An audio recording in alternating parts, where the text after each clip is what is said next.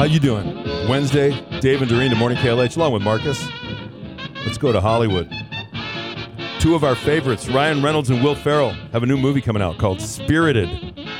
There have been reports that they lip-sync their singing in the movie. So, you know what they did?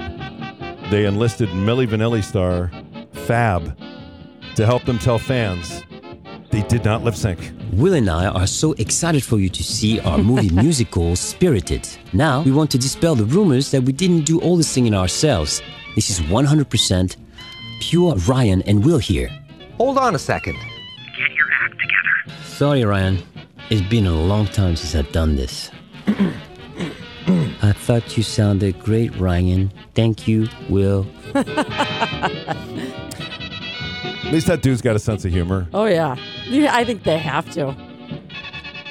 Didn't the other guy die? Milli Vanilli guy? Yes. Yeah, I thought so.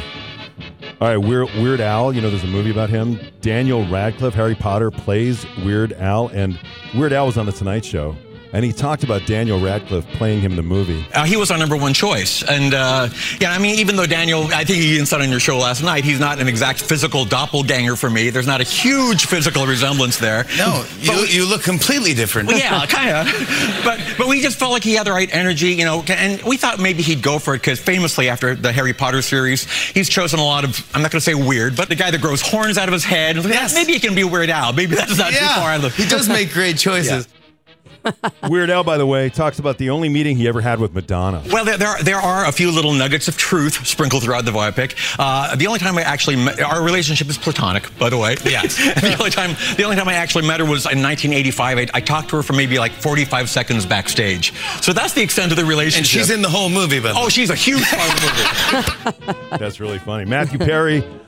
I don't know about his book, man. He continues to make the rounds. Right. I don't need to read it now. At this point, I think he's revealed everything about the book. He was on Stephen Colbert's show last night. He talked about getting dental surgery before that Friends reunion back in 2020. 2 days prior to that, I'd had this dental emergency where I had three bone spurs in my mouth, and they had to be removed right away. And in this one case, I thanked the paparazzi, because they caught pictures of me going into the dentist 2 days before the reunion. And I knew that there was something off with me because my mouth was on fire, but I also knew that I had to show up at this reunion. There's so many people where I can't move it, I can't change it. So I basically went and did the best that I could, but I was on like six cylinders, not eight, you know? Mm-hmm. Okay, so the dental surgery wasn't when he was doing his interview then with Diane Sawyer, where he didn't sound that great. Right. That was already over. The dental surgery had already been done. About a couple of years. Right. All right, James Corden's in the news. He's under fire for stealing a joke about Twitter. He stole it from Ricky Gervais. He repeated the joke nearly word for word. Here's James Corden's version of it. Well, that's why I think when you see Elon Musk talk about Twitter, he does this thing where he goes, it's the town square. It's the town square. That's what it is. I'm like, but it isn't. Because if someone puts up a poster in a town square that says guitar lessons available, like you don't get people in the town go, I don't want to play the guitar! It's like, well then that sign wasn't for you. It was for somebody else. You don't have to get mad about all of it. All right, so James Corden took that essentially directly from Ricky Gervais. Here's the original. I've got 12 million followers. I don't know who's following me. They can be following me without me knowing, choose to read my tweet, and then take that personally. That's like going into a town square, seeing a big notice board, and there's a notice, guitar lessons, and you go, but I don't want guitar lessons. Are you giving me guitar lessons? Yeah. I don't want any. Fine, it's not for you then. Just walk away. Huh. Yeah, he ripped that off. Yeah, it's almost identical. And Julia Roberts and George Clooney are making the rounds. They talk about the first thing they bought with their first Hollywood check. I bought a boombox. You did? Yeah. Oh, that's pretty great.